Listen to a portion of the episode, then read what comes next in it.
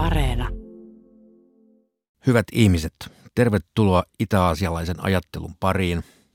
Sarjamme siis on kirjoituksia kungfutselaisuudesta sen 34. jakso. Käsiteltävänä on edelleenkin Mengchi veljellisyyden tie-niminen teos sen viidennen kirjan edellisen osan alkupuoli. Ja ollaksemme oikein mutkikkaita, sen alaotsikoksi vielä voisi sanoa katkeruus ja kaiho. Mutta mistä tässä on kysymys? Olkaa hyvä, rakkaat asiantuntijat Tyrki Kallio, Minna Valjakka ja Riika-Leena Juntunen. Tässä kerrotaan hyvin traagista tarinaa muinaishallitsija Shunista. Shun oli siis yksi näistä mestari Kunginkin ihannoimista muinaisista hallitsijoista, myyttisistä sellaisista. Ja tässä kerrotaan siitä, kuinka tälle Shunille oli koko hänen elämänsä kaikkein tärkeintä se, että hän halusi saada isänsä hyväksynnän. Ja kun ei hän sitä isänsä hyväksyntää saanut, niin hän itki ja parkui kohti syystaivasta. Hän ei ollut tyytyväinen siinäkään vaiheessa, kun hänestä tuli koko taivaan piirin valtias hallitsija, kun hänellä silloinkaan ei vielä ollut tätä isän hyväksyntää. Toinen mielenkiintoinen seikka tässä on, että tässä nyt esiintyy koko ajan opetuslapsi Wan Zhang, joka oli yksi Mengtsen todennäköisesti tärkeimmistä opetuslapsista, ja hän tekee tässä nyt koko ajan hyviä kysymyksiä. Mua häkellyttää aina, miten välillä nämä Mönksin ajatukset menee niin yksi yhteen tuommoisen modernin psykologian kanssa. Eli esimerkiksi on olemassa sellainen kehitysteoria, joka itse asiassa on lähes yksi yhteen tämä, näitä elämänvaiheita käy läpi, mitä, mitä Mönksy tässä esittää. Murrosikää avioliittoa, työssä toimimista ja tämä oikeastaan ainut ero on se, että nykyaikana me laitetaan enemmän painoa varhaislapsuudelle. Että se niin kuin puuttuu tästä kiinalaisesta ajattelusta. Mutta tämä näyttää tämän ihmiselämän toistuvuuden aikakaudesta ja kulttuurista riippumatta. Mm, yksi sellainen merkittävä teema, mikä tässä jaksossa nousee enemmänkin esiin, on tämä ää, veljesrakkaus ja sen eri muodot ja miten se liittyy tähän suvun ja hallituksen ylläpitoon. Hienoa. Nyt kuuntelemme 15 minuuttia Pekka Savolaisen loistokasta luettaa. Viidennen kirjan edellinen osa. Yksi. Wan Shang kysyi. Kun Sun meni peltotöihin, hän parkui ja itki kohti syystaivasta. Mikä oli syynä hänen parkuunsa ja itkuunsa? Mönksy sanoi, katkeruus ja kaiho. Wan Zhang sanoi, tunnetaan sanonta. Iloitse vanhempiesi rakkaudesta, äläkä unohda heitä, älä tunne katkeruutta vanhempiesi vihasta, vaan palvele heitä työlläsi. Teidän mukaanneko Shun kuitenkin tunsi katkeruutta? Mönksy sanoi. Shang-Xi kysyi Kungmin Kaolta. Olen jo saanut teiltä selityksen siihen, miksi Shun meni peltotöihin. Mitä en vielä ymmärrä on se, Miksi hän parkui ja itki isäänsä ja äitiään kohti syystaivasta? Kummin Kao vastasi. Tämä ei ole sinun ymmärrettävissäsi. Kummin Kao tarkoitti, että kuuliainen poika ei voi sydämessään olla niin kevytmielinen, että ajattelisi, kynnen peltoja kaikella tarmollani ja hoidan kunnialla kaikki pojalle kuuluvat velvollisuuteni, mutta vanhempani eivät rakasta minua. Miten se minusta johtuisi? Keisari Jao käski yhdeksän poikaansa ja kaksi tytärtään sekä sadan viran hoitajat nautoineen, lampaineen ja varastoituinen viljoineen kaikkineen sunin palvelukseen ojitetuille pelloille. Moni taivaan piirin ritareista meni sinne myös. Keisari aikoi siirtää taivaan piirin hallinnan Shunille mutta Shun koki olevansa kuin köyhimys vailla asumusta, koska ei ollut kyennyt noudattamaan vanhempiensa tahtoa. Jokainen ylimys haluaa, että taivaan piirin ritarit olisivat häneen tyytyväisiä. Mutta tämä ei riittänyt hälventämään Sunin ahdistusta. Jokainen haluaa nauttia hekumasta, ja Sun nai keisarin kaksi tytärtä, mutta tämä ei riittänyt hälventämään hänen ahdistustaan. Jokainen haluaa rikkautta, ja Shun sai rikkautta koko taivaan piirin edestä, mutta tämä ei riittänyt hälventämään hänen ahdistustaan. Jokainen haluaa arvon antoa, ja Shun sai arvoaseman taivaan poikana, mutta tämä ei riittänyt hälventämään hänen ahdistustaan. Ihmisten tyytyväisyys, hekumasta nauttiminen, rikkaus ja arvoasema. Mikään ei riittänyt hälventämään Shunin ahdistusta. Vain tietoisuus siitä, että hän noudatti vanhempiensa tahtoa, olisi kyennyt hälventämään hänen ahdistuksensa. Lapsena tavallisen miehen kaiho kohdistuu hänen vanhempiinsa. Hänen ymmärrettyään hekuman nautinnot, hänen kaihonsa kohdistuu nuoriin kaunokaisiin. Hänen saatuaan vaimon ja lapsia, hänen kaihonsa kohdistuu vaimoon ja lapsiin. Astuttuaan virkaan, hän kohdistaa kaihonsa ruhtinaaseen. Ja jos hän ei saa tämän hyväksyntää, häntä kuumottaa levottomuudesta. Sitä vastoin, suuresti kuuliaisen miehen kaiho kohdistuu elämän loppuun saakka hänen omiin vanhempiinsa. Sunissa minä näen miehen, jonka kaiho pysyi samana 50 vuoden ajan. 2. Wan Shang esitti kysymyksen. Lauluissa sanotaan, miten tulee menetellä, kun otetaan vaimo. Pitää kertoa vanhemmille. Jos jonkun luulisi uskoneen näihin sanoihin, niin Shunin. Mutta Shun otti vaimon kertomatta vanhemmilleen. Miten se on mahdollista? Möntsy sanoi. Jos Shun olisi kertonut vanhemmilleen, hän ei olisi voinut ottaa vaimoa. Ihmisten välisistä suhteista merkittävimpiä on se, kun mies ja nainen asuvat saman katon alla. Jos sun olisi kertonut vanhemmilleen, hän olisi tullut sekä hylänneeksi yhden merkittävimmistä ihmisten välisistä suhteista, että suututtanut vanhempansa. Siksi sun ei kertonut. Wan Shang sanoi, olen jo saanut teiltä selityksen siihen, miksi sun otti vaimon kertomatta vanhemmilleen, mutta miten on mahdollista, että keisari Jao naittoi sunille tyttärensä eikä kertonut tämän vanhemmille? Mönksy vastasi. Keisari tiesi, että kertominen olisi estänyt Shunia naimasta hänen tyttäriään. Wan Chang sanoi, vanhemmat käskivät Shunia rakentamaan valmiiksi aitan katon, mutta rikkoivat tikapuut. Sitten hänen isänsä, sokea, sytytti aitan tuleen. He käskivät Shunia kaivamaan kaivon ja tietämättä hänen tulleen ulos menivät panemaan sen umpeen. Hänen pikkuveljensä Siang sanoi, juoni veljeni pääkaupungin ruhtinaan vahingoittamiseksi oli kokonaan minun.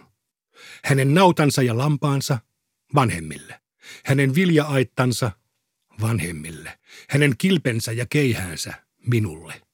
Hänen lautasitransa minulle. Hänen jousensa minulle. Veljeni molemmat vaimot määrään pitämään huolta tarpeistani vuoteessani – Siang astui sisään Shunin palatsiin. Siellä Shun istui vuoteellaan ja soitti lautasitraansa. Siang häkeltyi ja sanoi, huoleni vaihtuu iloksi. Ajattelin teitä, herrani. Shun sanoi, pohdiskelin tässä lukuisia alaisiani neuvosmiehiä. Auta sinä minua pitämään heidät järjestyksessä. En tiedä, eikö sun ymmärtänyt, että Siang aikoi tappaa hänet. Möntsy sanoi, miten niin ei ymmärtänyt. Kun Siang oli apea, myös Shun oli apea. Kun Siang oli hyvillään, myös Shun oli hyvillään. Wan Chang sanoi, teeskentelikö Shun siis olevansa hyvillään? Möntsy sanoi, ei. Kerran Chengin valtaneuvos Chan sai lahjaksi elävän kalan. Chan käski eläintenhoitajaansa laittamaan kalan altaaseen. Eläintenhoitaja valmisti kalan ruuaksi ja ilmoitti. Ensin, kun päästin kalan altaaseen, se pysytteli paikallaan. Hetken päästä se jo ui vapautuneemmin ja sitten se luikahti tiehensä. Chan sanoi, se löysi paikkansa, se löysi paikkansa. Eläintenhoitaja lähti pois ja sanoi, kuka sanoo Tsuchania viisaaksi – Minä valmistin kalan ruuaksi ja söin sen, ja hän hoki, että se löysi paikkansa. Se löysi paikkansa. Herrasmiestä voikin huijata toimimaan taipumustensa mukaisesti, mutta on vaikea harhauttaa hänet pois omalta tieltään. Siang tuli Shunin luo veljesrakkauden tietä seuraten, joten Shun oli siitä vilpittömän hyvillään. Miten niin se olisi ollut teeskentelyä?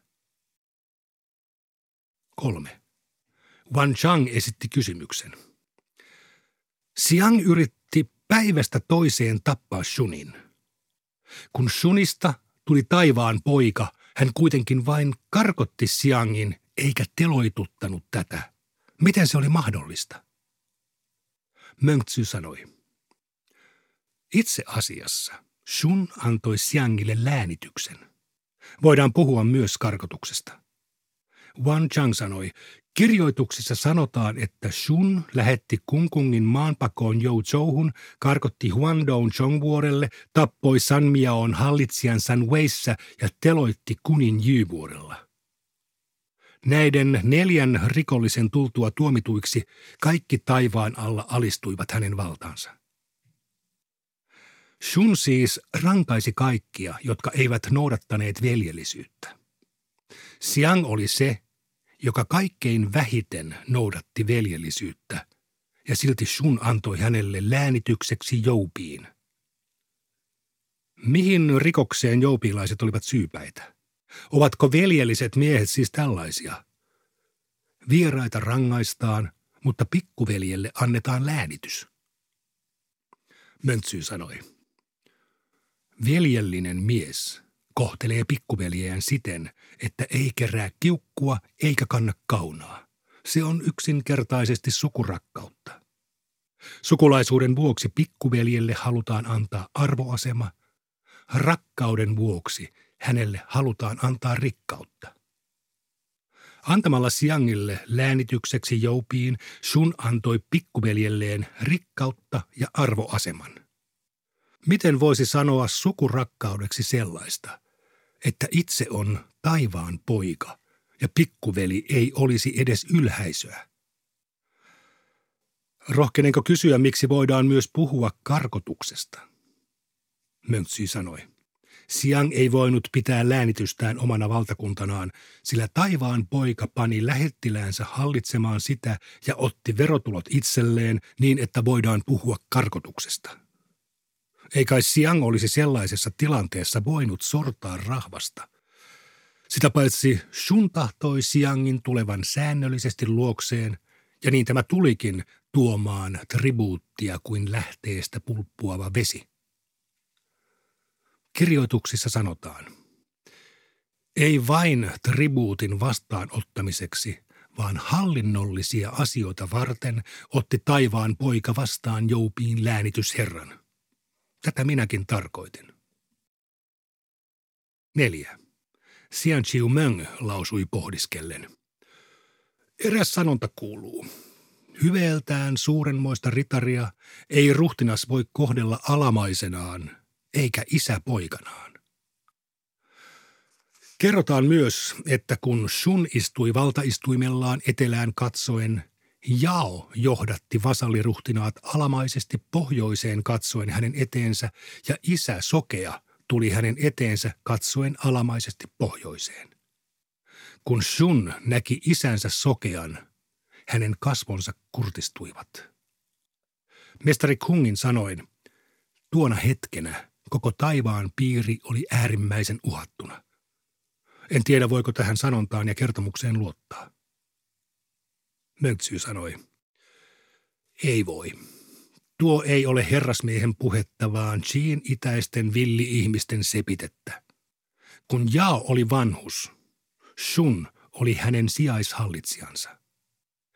Kirjoitusten Jao Tian luvussa sanotaan – 28. hallintovuonnaan Fang Xun eli keisari Jao menehtyi, ja kaikki sata sukua surivat häntä kuin omaa edesmennyttä vanhempaansa. Kahdeksan soittimen äänet vaimenivat kaikkialla neljän meren piirissä kolmen vuoden ajaksi.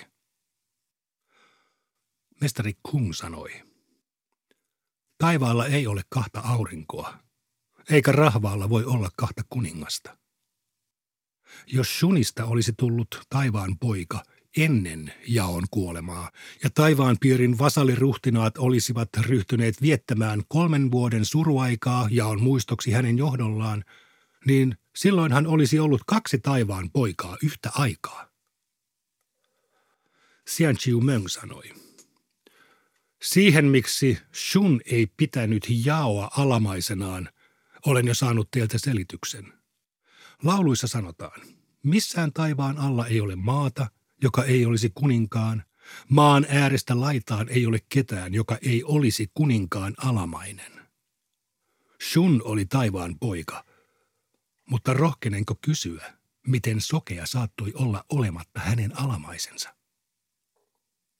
Möntsy sanoi, tuossa runossa ei tarkoiteta sitä, mitä luulet, vaan valitetaan, että kuninkaan palveluksessa ei kykene huolehtimaan vanhempien elättämisestä.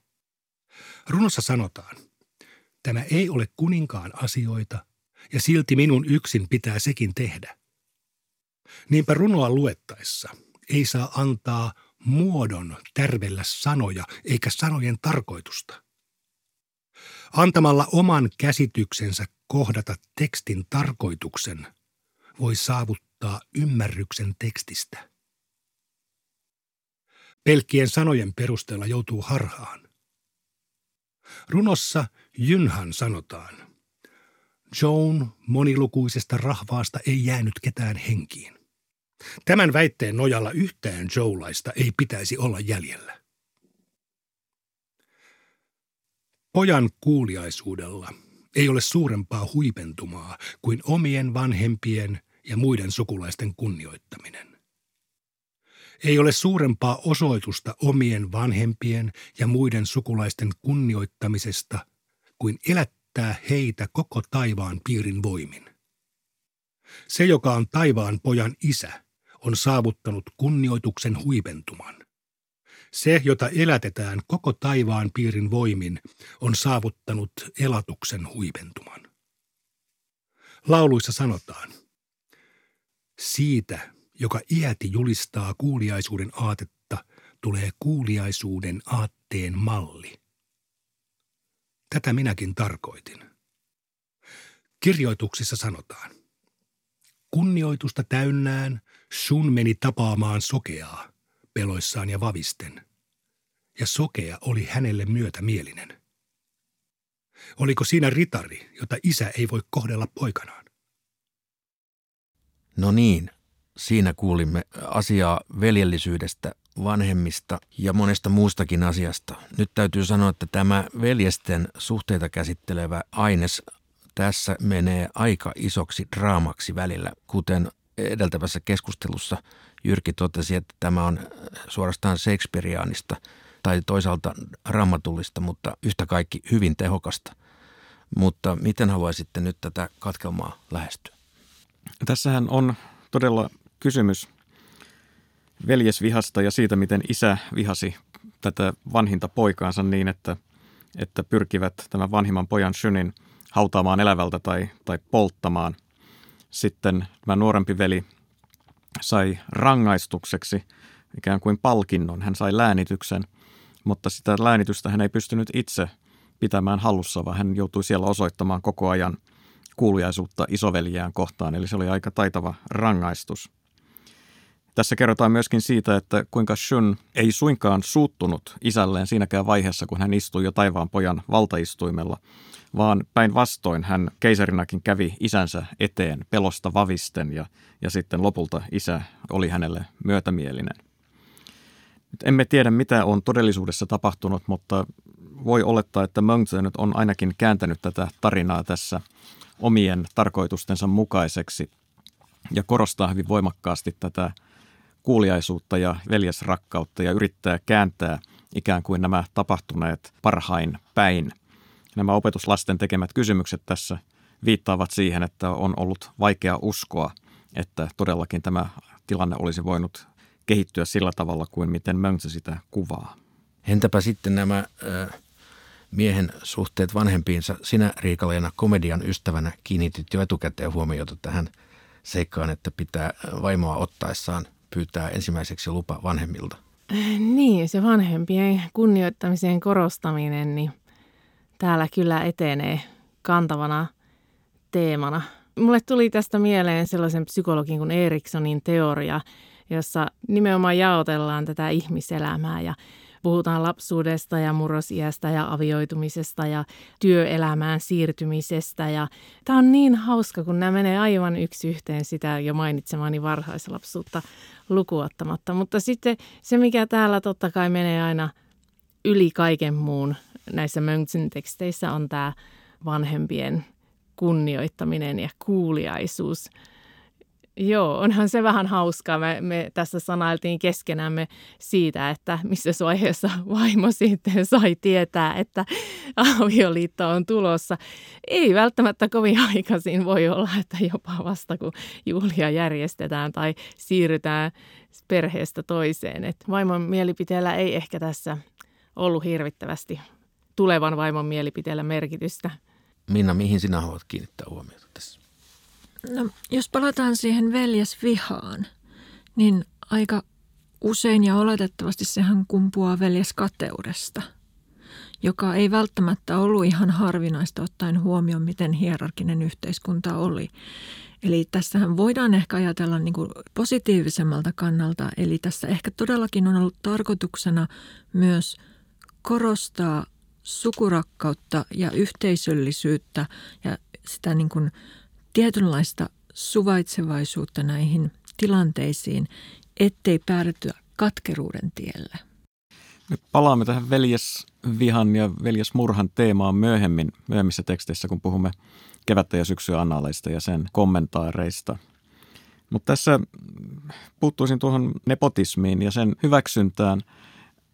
Sitä kyllä on keisarillisessa Kiinassa myöskin arvosteltu Mengzua nimenomaan tästä nepotismista, joka tulee esille tässä siis siinä, että veli tekee ankaran rikoksen, mutta siinä missä muut rikolliset teloitetaan, niin tälle veljelle annetaan lahjoitukseksi läänitys. Ja Mengzi perustelee sitä että sillä, että totta kai niin täytyy tehdä, koska jos itse on taivaan poika, niin miten oma veli voisi olla olematta ylimys. Mutta e, tätä näkemystä, joka toistuu sitten toisessakin kohdassa äh, jossa, jossa puhutaan siitä, miten äh, kuuliaisen pojan tulee piilottaa isänsä, vaikka isä olisi syyllistynyt murhaan ja estää tätä isää joutumasta oikeuden eteen. Niin tästä keisarikauden konfutsilaiset oppineet ovat olleet eri mieltäkin.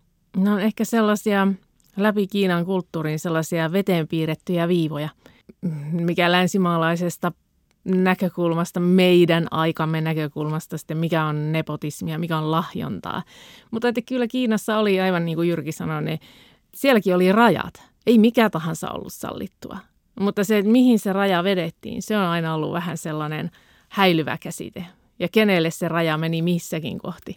Ja sen sukuun luottaminen, se oli ilman muuta se olennainen asia, että esimerkiksi Etelä-Kiinassa suku muodosti klaanin, jotka kaikki asuivat mm. sellaisessa pyöreässä, linnoitusmaisessa rakennuksessa juuri sen takia, että sillä pystyttiin turvaamaan yhteis- yhteisöllisyys ja se elämä. Eli se suku ja se perhe oli todellakin se ainoa yksikkö, mihin voitiin luottaa, koska ei ollut sosiaaliturvaa, ei ollut tietynlaisia rakenteita, mitä meillä nykyään on. Itse mietin sitä, että tässä kyllä Mönkse nyt on ehkä laulanut itsensä suohon tässä, tässä, tässäkin kohdassa. Kun hän ei voi myöntää sitä, että tämä pyhä ihannehallitsija Shun olisi tehnyt mitään väärin. Mutta nyt aika rientää ja meidän on päätettävä tämänkertainen jaksomme, vaikka paljon vielä puhuttavaa olisikin, mutta olkaa huoleti, tulemme iloksenne vielä ainakin 37 kertaa.